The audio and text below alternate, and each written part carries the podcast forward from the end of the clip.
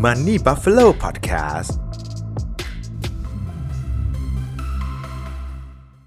5 สิ่งที่เราต้องรู้เกี่ยวกับค่าธรรมเนียมในการซื้อขายหุ้น เคยสังเกตกันไหมครับว่าเวลาที่เราซื้อขายหุ้นนะครับ เวลาที่เราซื้อสมมติว่าซื้อหุ้น 5,000 บาทเนี่ย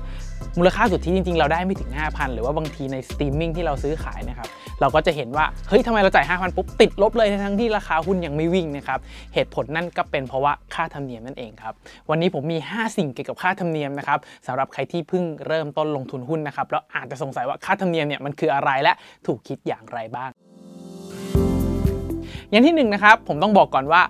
ช่องทางการซื้อขายของหุ้นในแต่ละช่องทางนะครับมีค่าธรรมเนียมไม่เหมือนกันครับเมื่อก่อนตลาดหุ้นนะครับเวลาเราซื้อขายเนี่ยเราจะต้องแบบไปส่งคำสั่งเขียนใบกระดาษที่ตลาดหลักทรัพย์เลยนะครับแต่เดี๋ยวนี้ด้วยวิวัฒนาการด้วยโทรศัพท์ที่พัฒนาการด้วยอินเทอร์เน็ตที่พัฒนานะครับตอนนี้ก็เลยเหลือแค่ 2 ช่องทางหลักที่เราทำการซื้อขายหุ้นกันนะครับช่องทางแรกก็คือผ่าน marketing ของเราคนที่ดูแลบัญชีเราก็โทรไปบอกเขาครับว่าให้เคาะออเดอร์ให้หน่อยนะครับส่วนใหญ่แล้ววิธีนี้เนี่ยจะเสียค่าธรรมเนียมนะครับอยู่ที่ 0.25%นะครับแต่อีกวิธีหนึ่งที่ได้รับความนิยมไม่แพ้กันคือการซื้อผ่านมือถือซื้อผ่านคอมพิวเตอร์นะครับก็คือการซื้อผ่านอินเทอร์เน็ตทั้งหมดนะครับจะเสียค่าธรรมเนียมอยู่ที่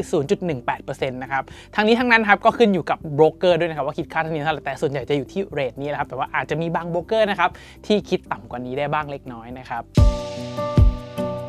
อย่างที่2นะครับค่าธรรมเนียมนะครับเราต้องจ่ายให้กับทางตลาดหลักทรัพย์ด้วยนะครับเนื่องจากว่าเวลาที่เราซื้อขายหุ้นเนี่ยครับเราก็ต้องมีตลาดรองที่สำหรับการซื้อขาย แล้วก็มีคนมาพบเจอกันถูกไหมครับการที่เราเข้าไปใช้ตลาดรองเนี่ยครับแน่นอนว่าก็ต้องมีค่าใช้จ่ายมีค่าเช่าเช่นกันนะครับจะคิดแบบนั้นก็ได้ ซึ่งการที่เราเข้าไปในที่ตลาดรองที่ตลาดหลักทรัพย์จัดเตรียมให้นะครับเขาจะช่วยกำกับดูแล แล้วก็ทำให้เกิดความปลอดภัยมากที่สุดนะครับดังนั้นค่าธรรมเนียมทุกค่าธรรมเนียมที่เราจ่ายนะครับเราจะต้องจ่ายให้กับ Set Trading Fee นะครับ0.0005%นะครับแล้วก็จ่ายกับให้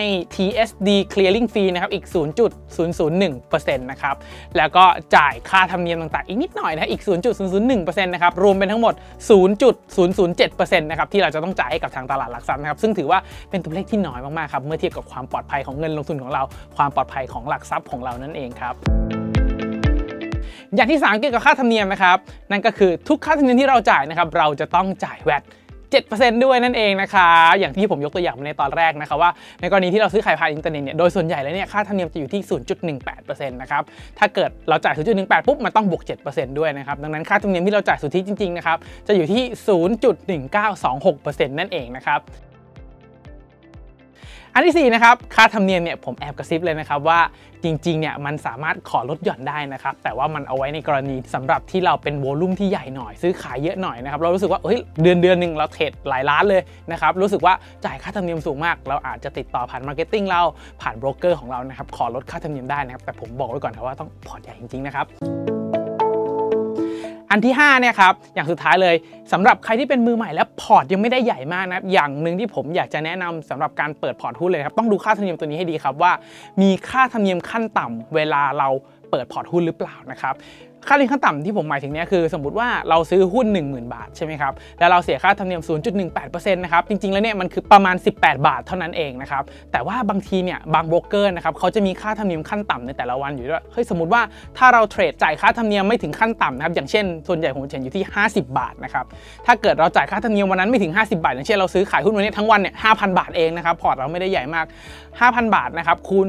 0.18%เนี่ยมันจะเท่ากับ 9 บาทนะครับแต่ว่าในกรณีเนี่ยทางโบรกเกอร์ของเรานะครับจะคิดค่าธรรมเนียมเราอยู่ที่ 50 บาท หรือว่าค่าธรรมเนียมขั้นต่ำนั่นเองครับดังนั้นสำหรับใครที่พอร์ตยังไม่ได้ใหญ่มากนะครับผมก็อยากจะแนะนำว่าเวลาเปิดบัญชีเนี่ยเลือกโบรกที่ไม่มีค่าธรรมเนียมขั้นต่ำก็เป็นทางเลือกที่ดีนะครับเพื่อไม่ให้ต้นทุนเรื่องค่าธรรมเนียม เป็นสัดส่วนใหญ่ของเงินลงทุนของเรานั่นเองนะครับสุดท้ายนะครับถ้าใครมองว่าคลิปนี้เป็นประโยชน์นะครับอยากจะรบกวนทุกท่านจริงๆครับให้กดไลค์กดแชร์กด subscribe นะครับในทุกๆช่องทางที่ทุกท่านรับฟังนะครับเพื่อเป็นกำลังใจให้กับตัวผม เป็นกำลังใจให้กับทีมงาน Money Buffalo นะครับเพื่อตั้งใจผลิตชิ้นงานดีๆ ต่อไปนั่นเองนะครับยังไงก็ขอให้ทุกท่านโชคดีกับการลงทุนนะครับ